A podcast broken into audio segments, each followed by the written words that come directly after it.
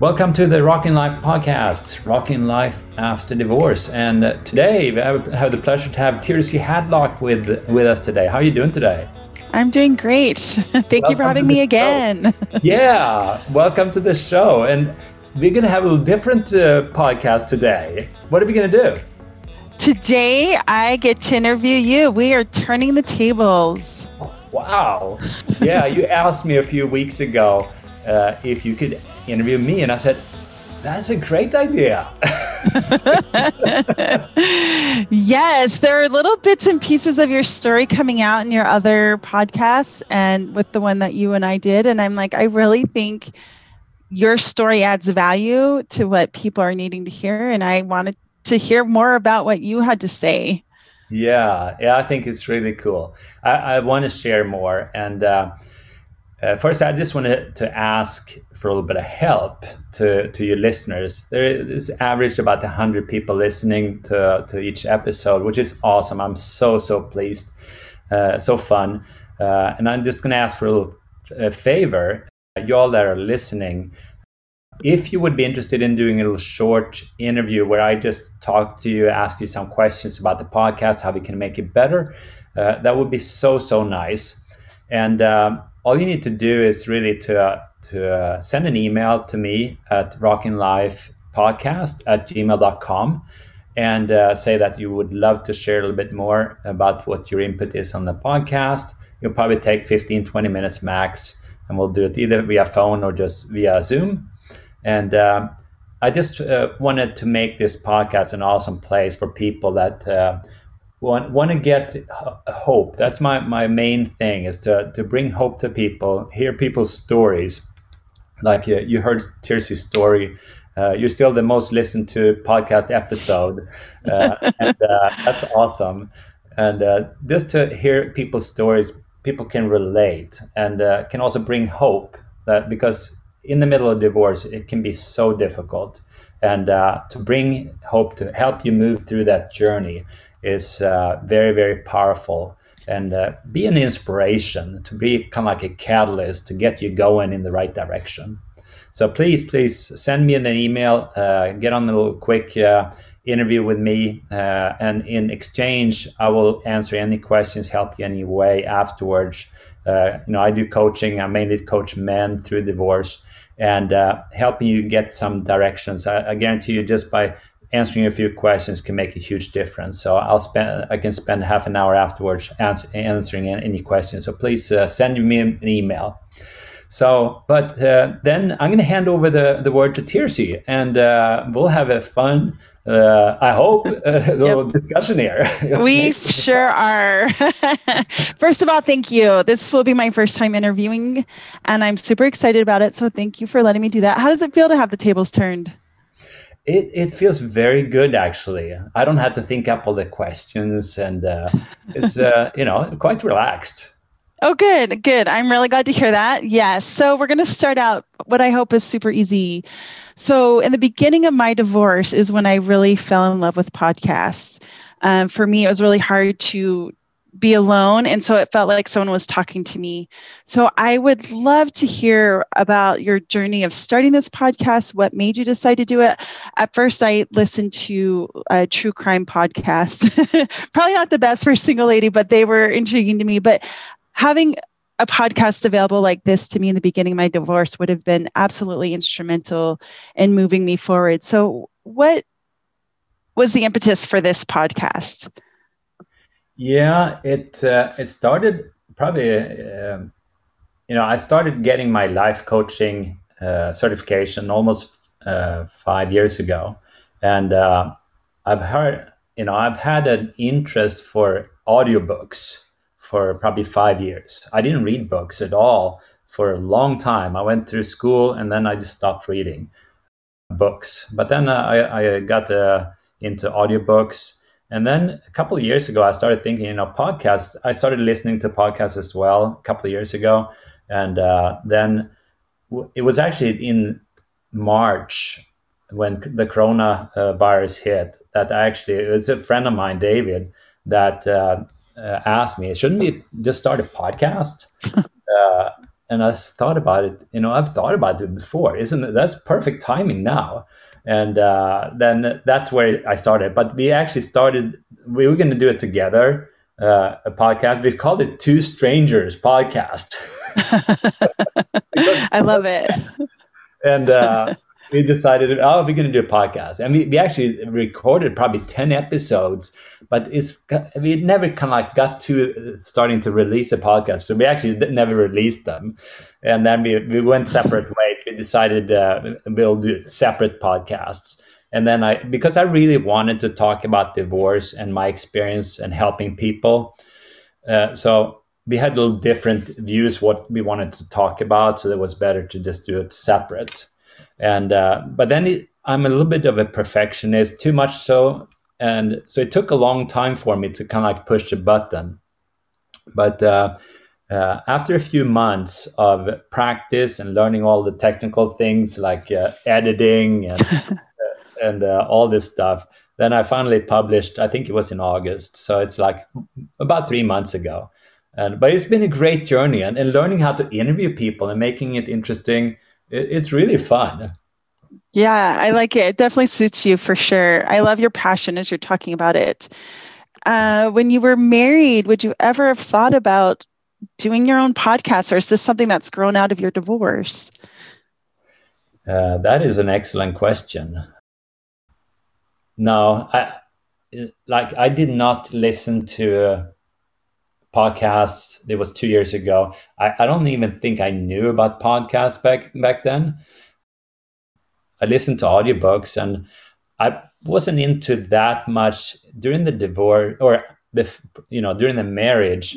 I had so many other things going on. I, I didn't have time uh, for uh, doing what I wanted to do. Mm-hmm. And, uh, and I worked, helped uh, you know uh, with the family spent time in the church. It was definitely too too busy of a life in many ways.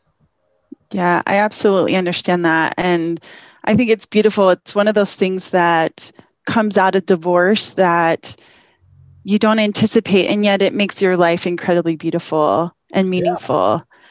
Yeah, yeah searching. I, think yeah. like I've taken time to explore myself in many mm-hmm. ways the last five years and it was truly the most difficult thing ever to go through divorce mm-hmm. a lot of times when you go through difficult things and you can't do it you know i had to make some changes i had to reevaluate my life i had to get a coach i got a coach and a mentor somebody that that has done the journey already and uh, can speak into my life and that's oh. powerful Oh, that's really cool. Let's talk more about that experience. So, you had a coach that helped you through your divorce? Yeah, I had initially I had uh, a counselor, and it was for the whole family, and uh, it was mainly for the kids. But I started talking to her, and I, like I went through so much loneliness and uh, depression, and um, I the counselor told me reach out to two or three friends that you trust, keyword trust, and um, share with them what you're going through, and uh, I I I contacted a few people. I think I contacted like four people, and the people that actually I got the closest with are the people that two people that uh, two friends that are my closest friends now. Uh, that also gone through divorce because I felt that they could understand what I was going through. Uh, the other people were still are very very awesome, but I didn't feel that they understood what I was going yeah. through. And uh, I, having people who understand it is instrumental in the healing. it, it is hard for people who haven't been there to imagine. And I think we talked about it a little bit in my podcast where it's like, oh, you heard someone's divorce. Oh, okay. And then all of a sudden you're going through the divorce. And when you hear about it for someone else, it's like, oh, you're divorced now. And that shifts in your head, right? Your mindset changes. They're divorced. But when you're going through it, you're experiencing those those types of divorce that we talked about the emotional, the financial, the legal, you know, and then you're experiencing those. So it's, it's having people who have gone through it, I feel like really speak, they can speak to your experience, they can understand you. And I think it sounds like you found the same thing. Yeah, they could relate in a very mm-hmm. different mm-hmm. way. And uh, but I still think it's good. I, I know you shared about your sister, and she would ask the question, "Do you want to be coached today, or do you want me?" Yeah. to Mm-hmm. I think that's very powerful to have somebody that can just listen. Because sometimes you just need to talk, but then sometimes you you want to have somebody that can call you out on your BS as well. it's so true. Yeah, I mean, being able to be called out on on your behavior is. I, I feel like well, this probably leads into the next question I have, but divorce really often what I've learned is a catalyst for people to grow. Yeah. And maybe it's because they've been through the therapy like we talked about. Maybe it's because uh, our relationships ended. Um, I hate to use the word failure because I don't feel like either one of us failed at our marriage, yeah. but they ended and it wasn't what we had hoped or wanted. So I think I told you like for me, in order for my divorce to be okay in this world, I had to learn and grow. Yeah. So I feel like people who've often been there, you know, have been through divorce, they have that growth. So, um, what do you feel like is the biggest breakthrough you've had since your divorce? Where's your biggest area of growth? Yeah, I know exactly what it is. It's definitely about being able to be transparent and open. I was very closed nice. up with my feelings, especially um, I don't know. I think it has to do with how I grew up as well. And a lot of times, this is like something that you're trained very early on in life, how you act. And uh, my parents, especially my dad, wasn't very emotional. He never talked about feelings. And um, that's probably probably something that I dealt with throughout my marriage, not being able to open, and probably partially contributing to the dysfunction in the the relationship where I'm not transparent and open. Um, and uh, going through divorce, I had so much shame about the divorce. I saw it as a failure and uh, there can be many different reasons like my, my parents they stayed married until my dad passed away 20 years ago. And um, also in the church that i attended it was it was not said that divorce is bad. It was like you you should stay married. We talked a lot about staying married but then it became like i felt that you have to stay married and if you don't that's a failure. So i stopped going to church for for quite a while, and um, that that was difficult. So I started to talk to people about the divorce. I've shared this on the podcast before on the airplane. And uh, yes, yes, I, I go to Sweden all the time, and uh, I my intention was actually to learn how to connect with people because my mentor John Maxwell has written a book called "Everyone Communicates, Few Connect," And I felt that I needed to be a better connector when it comes to personal relationships. Uh, I'm a very good connector, especially in business. I can connect with new clients like that. But when it comes to personal relationships and big, you know, like building that bond, I wasn't there. So I started teaching or training that on airplanes with people that I never knew. And then I started sharing about their divorce, and people started sharing all kinds of personal stories. A person I've never met before and yeah. like an epiphany. It was uh, very very cool, and uh, but then I realized like a year and a half later, after reading a book by Brene Brown, uh, you know, she's a shame researcher. Mm-hmm. That when you start sharing about what you're ashamed of, the shame will dissipate. Sure. Mm-hmm. And that's what happened. So I have no shame at all talking about the divorce, but I did have extreme shame initially.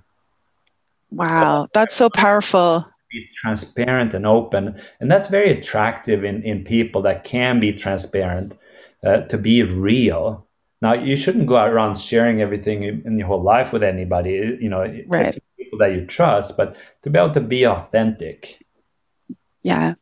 Well i i think i love that i, I love the self-awareness the self-growth the fact that you can just say i learned to be more transparent. I wasn't this in my marriage but i've learned. Um, what i have learned i was in a marriage i feel like i was in a marriage where i had to be perfect to be loved. And in, and now you're saying hey i've had this growth in this area. I can be more transparent. Like any future person you're with now has that um, your transparency, your vulnerability, and they don't have to be wondering what you're thinking. You know, it's hard to be that vulnerable.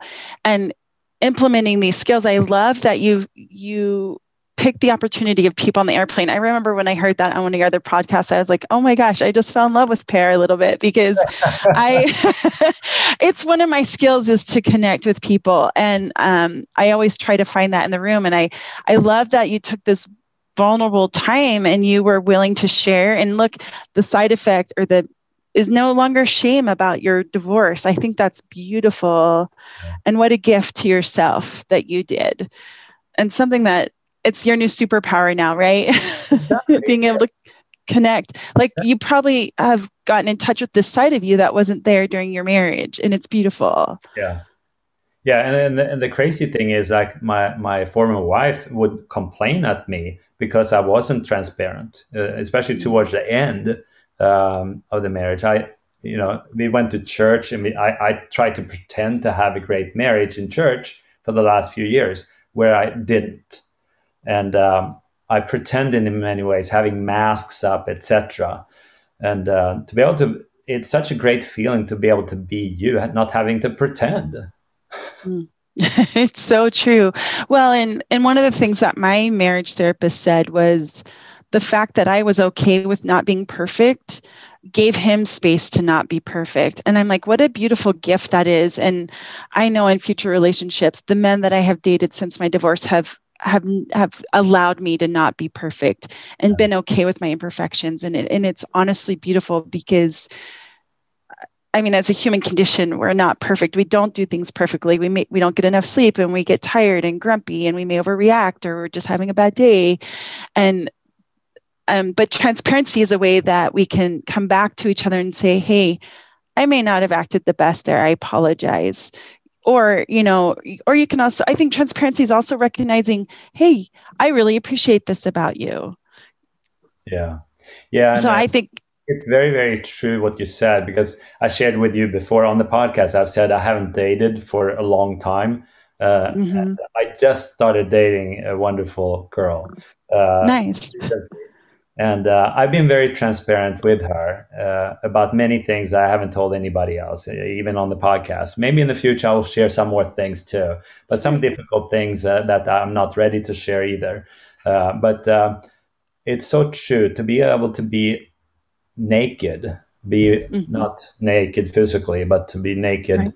Uh, and be transparent. You know, it takes time to build courage and and build a relationship where you can. But when you're both able to take that step uh, be courageous to share things that you wouldn't share with other people, that relationship will deepen quickly uh, where you're vulnerable and open with each other. And it's very, very powerful. It's very powerful. And I think as we've talked, one of the thing that you, things that you and I lost in our marriage was that connection. Yeah. And so being able to do, re- recognizing the importance of that moving forward and you being more vulnerable for me it's about um, one of the breakthroughs I've had since my divorce is the ability to understand that the same event can create two different points of view or perspectives, but they're both equally valid. And so what that does is it softens my heart when I understand, like, oh, this was you, what happened for you during this event. Well, my side is this. And because I was I listen to um, podcasts all the time, and uh, Gottman, John Gottman, who's the relationship guru for you know the world, says like I think it's something like 70% of conflict is unsolvable. But if we can have this transparency and we can have this understanding, then it adds so much to our to our relationships. So I love that for you, your divorce has also been a, a learning and a growth because it, it just makes it okay. So I really, really like that. Um, you've shared, you have some, what was the hardest part of your divorce that you're willing to share? Because it's hard for everybody and it's a different hard. Yeah, it's definitely the disconnection with my children, um, where there was a lot of alienation, um, especially initially. Um, and still to a certain extent, uh, you know, and partially it's the, the divorce started in a very weird or like really bad way. Uh, my wife at the time she initiated the divorce, um, and but I reacted in fear. Uh, she filed for for joint custody, um, but because of my immigration status, I was a Swedish citizen. I was trying to get uh, to be able to live in this country and get a green card, etc. Um, I could not see myself in any other way than filing for full custody. That's what my uh, lawyers said, and lawyers can screw up so many things. Yeah, they can. A lot of fear into me when I talked to him, and he said, you know, you have to file for full full custody. That's the only way you're going to be able to have uh, to have time with kids. Otherwise, you can go back to Sweden. So I filed for full custody. Uh, very, uh, the, I just got the best lawyer, but he wasn't the best. He was the worst lawyer. He called my wife a whore in court uh, uh in our first uh, session, and I fired him the day after. Um, but uh, that that fear that brought into the the, the relationship is still there um, and it destroys so much. Um, so, and I take full responsibility for that. I should not have done that. It's, but I acted in fear, and a lot of times that's what I uh, share in the podcast too. A lot of times when you go through difficult things, you're not rational. That's why you need to have a coach. You need to have somebody else kind of guide you and look from a different perspective. And I actually had a friend to uh, uh, uh, friend to call me out on that uh, he just told me, uh, you know, filing for full custody, that's just wrong. And he, he was one of my better friends. And he just said, you know, if you don't change this, uh, I'm not going to be your friend anymore. So it was a tough choice, but he called me out on it. And uh, wow. I just like woke up. What's going on? You know, I realized, okay, this is probably not good. So I, I actually changed the filing for, for joint custody but um, a lot of damage was already done at that time. Mm-hmm. Yeah, I um, wow, what a great friend. I mean, what an amazing friend that you had there to be able to call you out like that. And and it shows a lot of your character too to be able to listen to him and to change course and to correct. Um, i think it's very important as we go through the divorce process for those listening especially who are new in the process self-love self-compassion for yourself. Because we you make mistakes it's a very heightened time for emotions. Yeah. And we unfortunately we do make mistakes. And I I made mistakes too, and I um I can't beat myself up for them. Just like I don't think you should beat yourself up. I think it's, hey, I've learned from this. What would I say to a friend? I wouldn't tell a friend to beat themselves up over this. They did the best with the knowledge they had, and now okay, you know better, you do better yeah that self-love is so important um, i don't know i think that's a common theme i meet with people who are divorced as they're learning to love themselves again and i think i came across this quote the other day and it said to become all you can be you have to love yourself for all that you are not and i i love that accepting it was really interesting for me. I learned to accept what I couldn't do first or my negatives first before I accepted that what was so great about me. Have you had a journey of learning to love yourself, or was that something you had to do, or um, was that a journey you had to take post divorce? Was learning to love yourself again? Yeah, definitely. Now, I fortunately I signed up for getting a mentor and through John Maxwell. And this was pretty much a God thing. The reason why I got into coaching was uh, to start coaching people. But by me going through the coaching course to start becoming a coach, I started learning about myself. So it was it's kind of funny because my intention was to learn to coach others. But through this process, I started learning about myself and learning to grow myself and love myself. So it was not intentional from the beginning, but we became uh, very aware that this period of uh, for many years was so much more for me. And I usually say that the, the the best way to learn something is to teach it yourself. So when you start teaching others, that's the, the person that learns the most. The that's true so I, I by John, and he's so he's the wisest person I know, and in many areas uh, to be mentored by somebody else that's already done the journey. He's seventy years old. He has an amazing marriage, um, and so wise. To having somebody in in your life that you trust that can speak into your life is is so powerful. And to start taking that journey but also to be open to change. I was not that open to change before the divorce. And mm. uh, that's probably the one of the bigger learnings that uh, i became more open to change and seeing my own faults as well.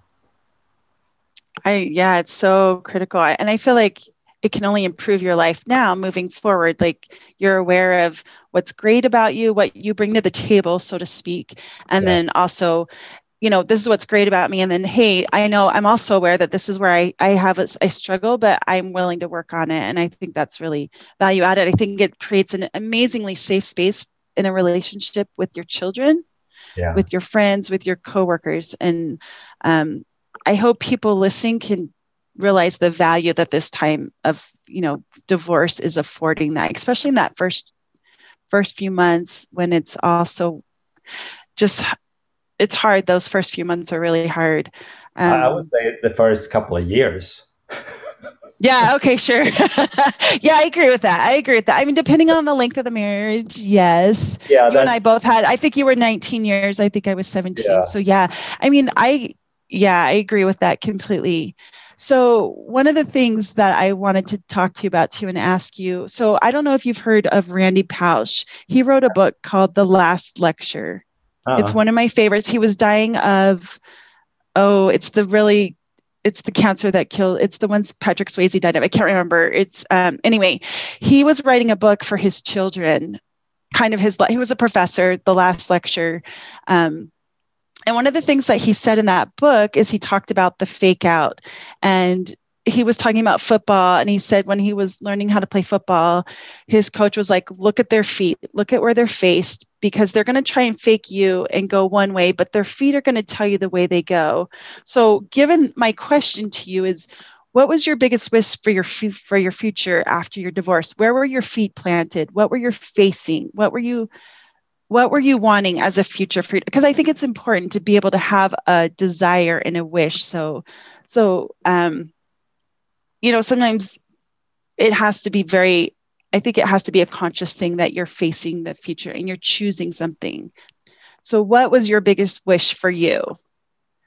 Yeah it um it, has to do with that i picked up the coaching. I, i've been a financial advisor for a long um, you know a very long time and um, working in business.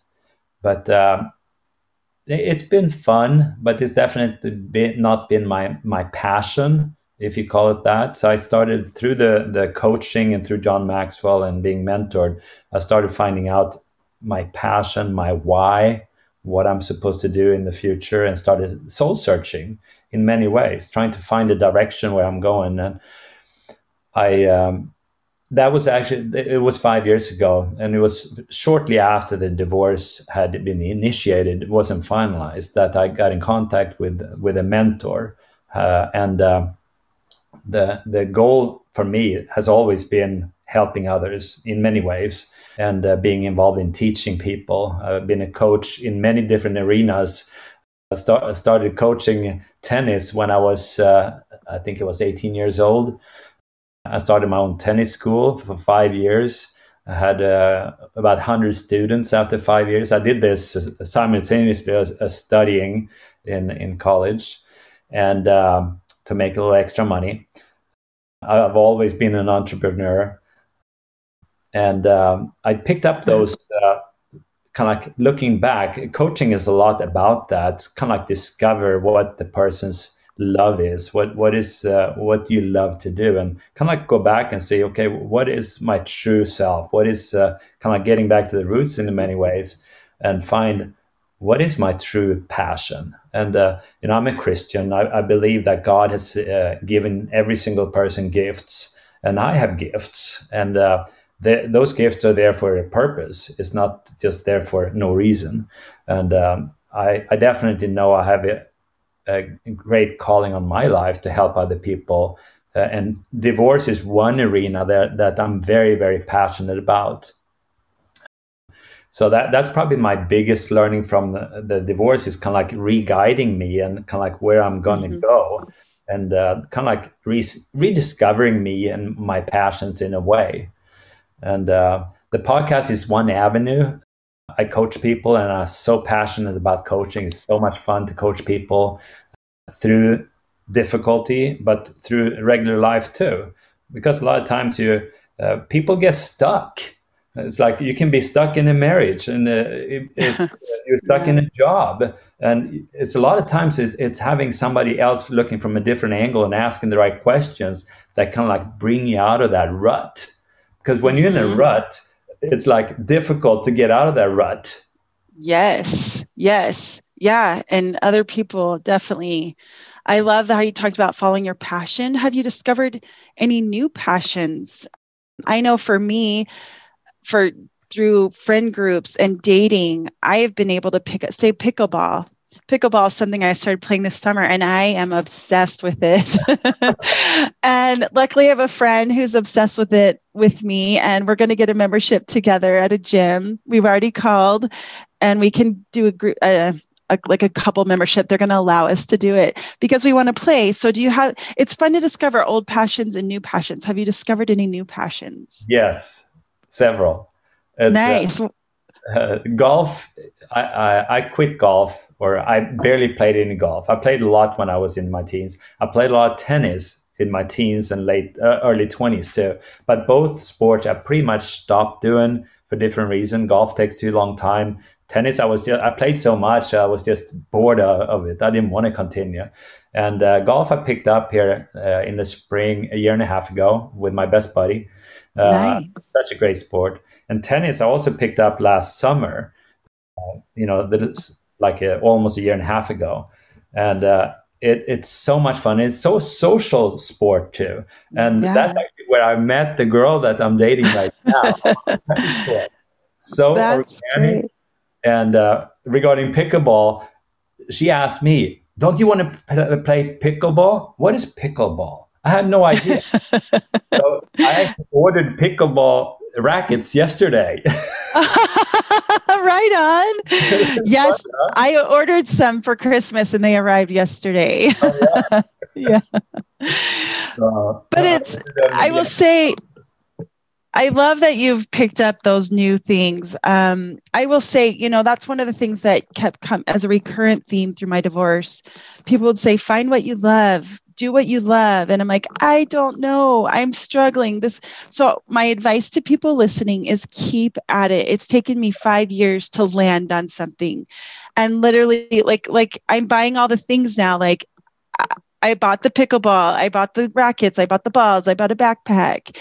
I love it so much. And luckily, it's not expensive, it's super expensive, you know, and it's a great outlet and it is very social. And it's like we have a place that has 16 courts that right by my house and it's just fun to go listen. It's like a party atmosphere. I don't know. I have just fallen in love with it. My advice to people it took me five years to land on something and it used to create so much stress for me. Not stress but not even anxiety but i'd be like i don't have anything because i had been so focused on being a mom and being a wife that i had given up myself during my marriage. And that is one of the fun things about divorce. Not okay divorce isn't but one of the side effects of being a divorce is i get to figure out what i like and what i love now. And it sounds like you've done been so successful at that and it's really great. I i love that that's how you met the person you're dating. I think it's great. It happens.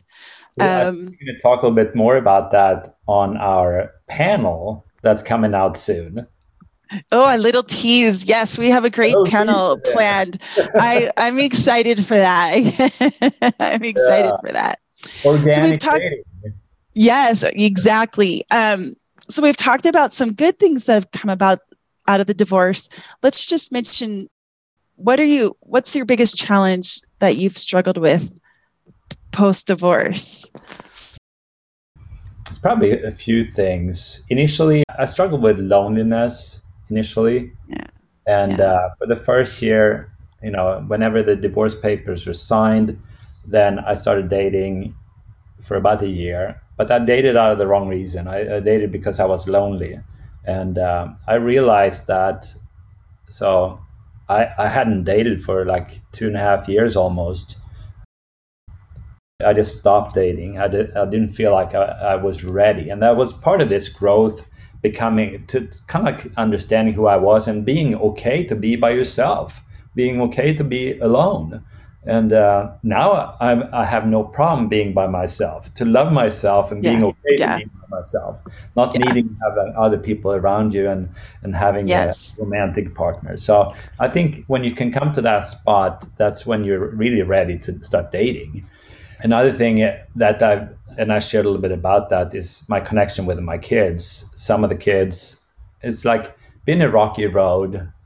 It's Mhm. uh, definitely been a big struggle, and uh, also because I had to travel back and forth to Sweden all the time because I am still working on trying to get my my uh, green card, and Okay. uh, having to be away from the kids sometimes for months where I don't see them, and um, that's been uh, very very difficult.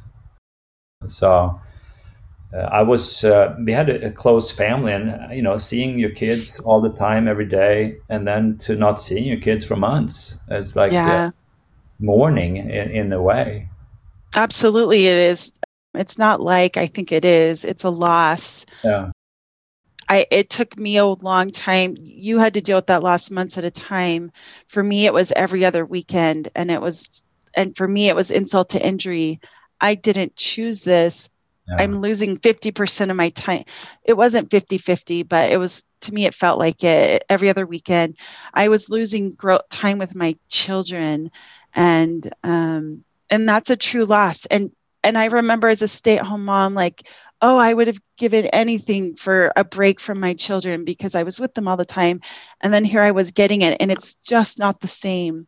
It's Yeah. not the same when your children are gone um, and I know people were looking at me like, but you know, when you were stay-at-home mom, you there were times you wanted a break, and now you're crying about this, and it's that this just something so different when it's a result of divorce. I feel like, um, and I know I had someone who'd lost a child, and I know she was saying, and I don't blame her. Like, at least you still have your children, and yes, I still had my children, and and it's still a loss for me. So yeah, I can imagine months at a time. I'm sure you have a lot of insight you can we can share about that. Thank goodness for technology that allows you to be sitting in Texas and me here, and you can we can talk and see each other. And I'm I'm sure you, you have used uh, FaceTime with your Yeah. children, and yeah, yeah, yeah, um, creative uh, in in uh, yeah, developing this uh, relationship with your kids on distance, and uh, when there is strife, and um, take one step at a time. I just interviewed Ryan here uh, earlier today, and he had some great thoughts. That's another tease. Oh, he's great. That'll be a great podcast. I can't wait to hear it. because he has such a great relationship with his kids and uh, just um, be patient too uh, you know the kids go through different uh, areas like in their teens i have two teenage daughters and uh, they go through their journey as well and uh, they do. It, it's um, like I, I had to be creative and trying to figure out ways to stay connected. So I actually learned this game, League of Legends. I have three three kids that love playing video games. I said, you know, what do they like to do? And that's what Ryan also said. Uh, so true. Really be a t- detective and trying to kind of like figure out what do they love, to Love do it. and how Yeah. it can be simple things. Just going out. Uh, uh, if one, one of them like to go out for a coffee or or uh, like a, Yep. a nice beverage, just take Mhm. a little date or uh, Yeah.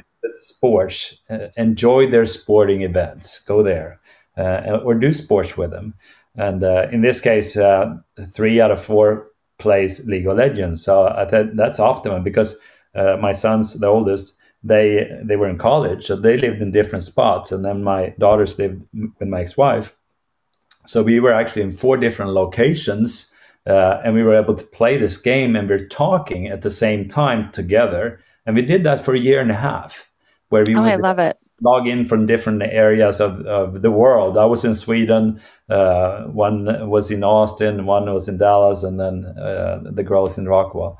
Uh, and uh, the thing is, when when you call so, uh, your, your child on the FaceTime, you can only talk so much. It's like after True. like five ten minutes, you run out of it's true. talk a lot, uh, often. But then if you're playing a video game at the same time, you're kind of like just hanging out. And that's yeah. Kind of- I love that. You know, I walked in and caught my not caught, that's the wrong word.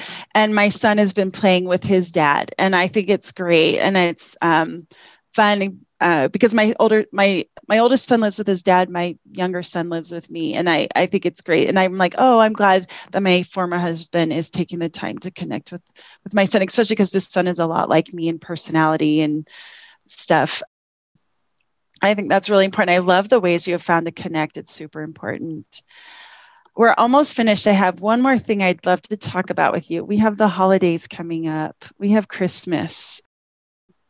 So let's talk about your ways to navigate you feel is important to navigate divorce through the holidays. And then i'll uh, wrap up with what i uh, what i whatever two cents i can add. Yeah.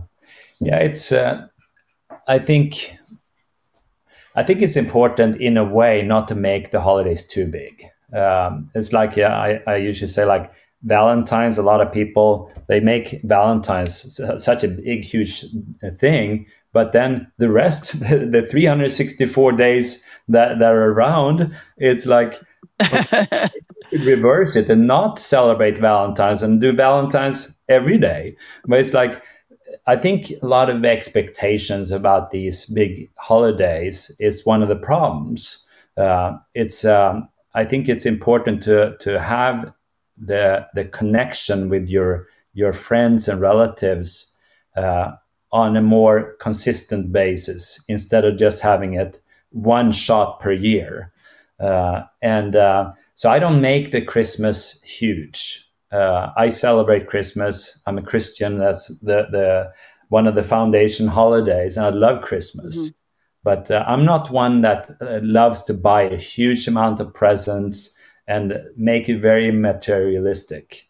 For me, it's much more about connecting uh, maybe going out doing fun things together, uh, less about presence and uh, and that in in that way. I much rather have a more consistent uh, connection and uh, celebrate small things throughout the year. So Christmas celebration or Thanksgiving and and take all these different holidays and and uh, kind of like make, make little special things on, on, on more regular basis.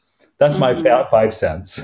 I love it. I no, I really like that. As you were talking, uh, one of the things that I have done is, um, well, this isn't necessarily. I want to create new traditions. So, um, well, my kids are at the age where they just want money, right? So I'm like, wow, that's going to be really sad Christmas morning. So you talk about these connections. So I um, I sent my kids a text and I'm like, hey, I'm putting out our family scrapbooks. Come look at them. It's going to benefit you on Christmas morning. I'm making a home Jeopardy game for them. So we can do that. And then the other thing I'm planning is we've got to figure out Christmas Eve dinner. They they keep telling me they want to do raclette. I don't know if you've heard of that. It's this way of cooking. I love it. And they're like, I'm like, that made that big of an impact. Cool. We're going to do raclette. So it's a new tradition. My ex-husband was a phenomenal cook and he always cooked. So, um, you know, I'm still navigating these a few years out because every other Christmas they're with me, but but also what I feel like for me to get through the holidays, especially that first one was to validate that this is hard. You know, this is my first Christmas alone.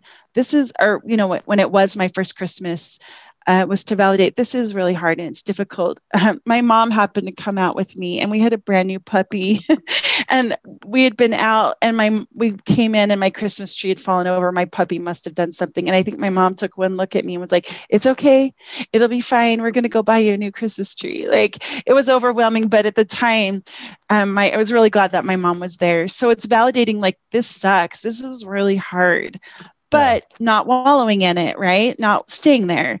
Yep, I acknowledge it. I'm going to feel this for 20 minutes, set my timer, and I'm then I'm going to move on. So I wanted people to validate their difficulty and then surround yourself with friends and family like you're talking about. Yeah. Those connections are essential. Um, I look at my friend group as my family away from home. Because I don't have family where I live. They are my family and they love me. And it's a beautiful thing. I, I honestly feel true love and acceptance from them that I actually never felt during my marriage. So it's great. So reach out to people. Don't be alone. Um, if you there were parts where you do have to be alone. Like last year, I was alone part of the day on Christmas, but I waited to wrap all my presents on Christmas morning. I gave myself something to do for that time I was alone. So I put on my Christmas music, I got my eggnog, and I wrapped my presents. And I actually really enjoyed that time alone rather than wallowing in it, right? And then my kids were able to come in the afternoon, and it was beautiful, and I was ready for them. Um, and then, like, the other things last year, I happened to have my kids on the years that I don't, I'm like, Christmas is not December 25th. It's, oh, I get my kids on the 27th that's when my Christmas is. That's what my Christmas will be. And not being so tied to that date, because yeah. I think that can set you up, up for a lot of heartache if you are so tied. And I, it was hard at first because I'm like, no, it's the 25th. How am I? But then I was like, oh, it's the 27th. Guess what? I'm going to take advantage of the after Christmas sales. And I went and bought things on the 26th because I didn't get my kids back till the 27th. That allowed me to buy more, or I got the stuff for less. So I think those are the things that I would say. Is like you said, not make the big deal around it. I, I do love your thought of it's 365 days a year but letting yourself admit that hey this is this is kind of hard this year and it's okay that it's hard. Reaching out to the people that you love. There are lots of people who everyone has someone in their life who loves them. And then just saying hey it doesn't have to be december 25th my christmas is december 27th this year. I agree 100% it's like uh, when I didn't have the kids over the Christmas, I would just uh, have the Christmas when I had the kids. So for me, it wasn't a huge difficulty, to be honest. The holidays, I hear a lot of people have a struggle with that, but that's actually yeah. not a big struggle for me. Whenever I, I, haven't had them, I've done exactly what you said. I, I spent Christmas with my family. And yeah, it, it's definitely difficult, but um, I think to reach out, uh, I think a lot of problems stems from loneliness and that you can like shell up and not reach out. So, and uh, I think it's more common for men that you have a hard time asking for help. Yeah. And, uh, it's okay to reach out and say that you're lonely. Can I celebrate yep. with you? Uh, yeah. And uh, I bet most people are going to be very receptive to that and mm-hmm. see it as a, a, strength to be able to ask somebody for help and uh, especially when it's family when you when you know you've gone through a divorce that's and also if, if there are people listening now that have a marriage you might most likely have people that are divorced and asking them and inviting them because a lot of times mm-hmm. it's it's a struggle to, to kind of like reach out to married people it's like mm-hmm. it's true. It's true. But yeah and the other thing i would offer up to people anyone listening is it gets better. And i think yeah. i know i said in my podcast i was one of those people who don't tell me that. I don't believe you. But here i am. I'm one of those people. It honestly gets better. Yeah. i was alone on thanksgiving until my Thanksgiving feast didn't start until six o'clock. I was alone and I was happy. And I'm like, what am I going to do with myself? It was a really beautiful fall day here and I went for a walk outside and then I I chose to do so I put up some Christmas things like it gets better and even being alone on the holidays I was okay with it and I was happy. So really please trust me anyone listening if you're in the throes of of the heart hard part it gets better. And taking one step at a time. It's like uh, it's going to Absolutely. and, and be okay with that and it is a process. It's not like a, a magic wand is what. It's going to take time, but uh, taking one step at a time, reaching out and doing doing the work. It's uh, but uh, it can be difficult. But it, it, it like you said, uh, divorce can be the best thing that's ever happened mm-hmm. if you make it that. You know, even though yeah. I didn't want the divorce, I've never been in a better place that I am right now and I feel I'm also in the right direction versus before, not due to the marriage, you know, I was very kind of like living in a fog in many ways and not living my own life.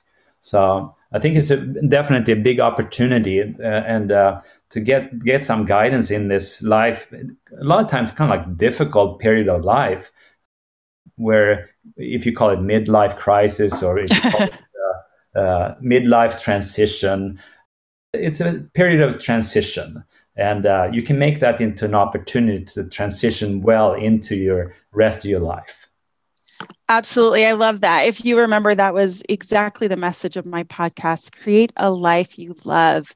Yeah. divorce gives gave me that opportunity. It took me a while but i honestly am so in love with the life that i have the experiences that i'm creating the, the opportunities that fall in my lap it, it, it absolutely can be a good thing. And it's so hard. I mean, honestly, I was one of those people who fought this so much, but it honestly, I never wanted my divorce either. There's days I feel sad that my family unit isn't together, but that's for my children. I don't feel sad for me. Yeah. Um, and do you understand? Do you know the difference there? Like, I'm sad that my kids' mom and dad isn't together, that we can't get along. Because my son said the other day, I wish you, you and dad could be in the same room together. I wish you could be at a sporting event together. But that's where I'm sad. I don't miss the relationship that I had. I have had so much true love in my life. And so, honestly, I guess that's really the overriding message. I didn't believe it could get better, and it is a great opportunity. But you have to be doing the work yourself. That's what I've noticed about as you and I have talked. We had our feet facing forward, we had our feet focused on that future of the life that we wanted. Like my therapist said, you don't know how to get there, but you know where you want to go. And all I could do was face that direction. I didn't know how, what steps to take but I knew it. And that's all I, that's the advice I give to people. Keep yeah. focus on what you want to create and cr- what, what is, whatever that is for you, whatever life you love, work on that. And trusting the process. And uh, if you have a coach or if you have a mentor, having an awesome friend, uh, trusting that process is going to bring you into a, a very beautiful place. Yeah. You know, this has been so fun to be interviewed by you. We have to do this again.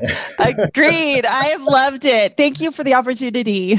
Yeah, it's like uh, I just want to uh, repeat back a little bit uh, about the podcast I started it three months ago, and uh, it's uh, kind of like a little baby right now. It's just growing, and uh, I'm so happy for the listeners coming in and, and listening. And I get feedback from you listeners via email, and and uh, I just hope that uh, some of your listeners would send an email and be willing to be on a short call with me.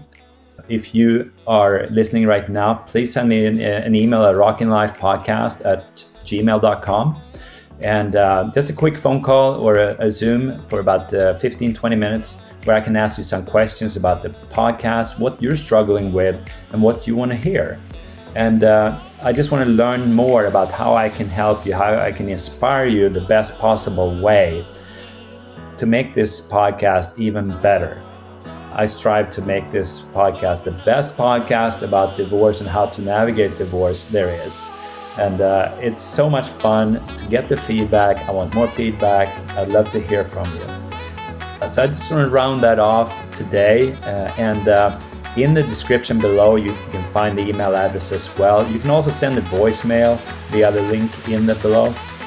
And uh, to, to, uh, to end, I want to thank you, Tirsi, to taking the initiative to ask to be interviewed by you. That was awesome and uh, I really loved uh, just sharing a little bit more about my story. And uh, I think that will both bring hope to people to see my journey uh, and uh, and also see that uh, I've done work and share, you know, connect a little bit better with me because I'm, I'm being a little bit more transparent in this interview that I have before. So yeah. that was awesome. Thank you.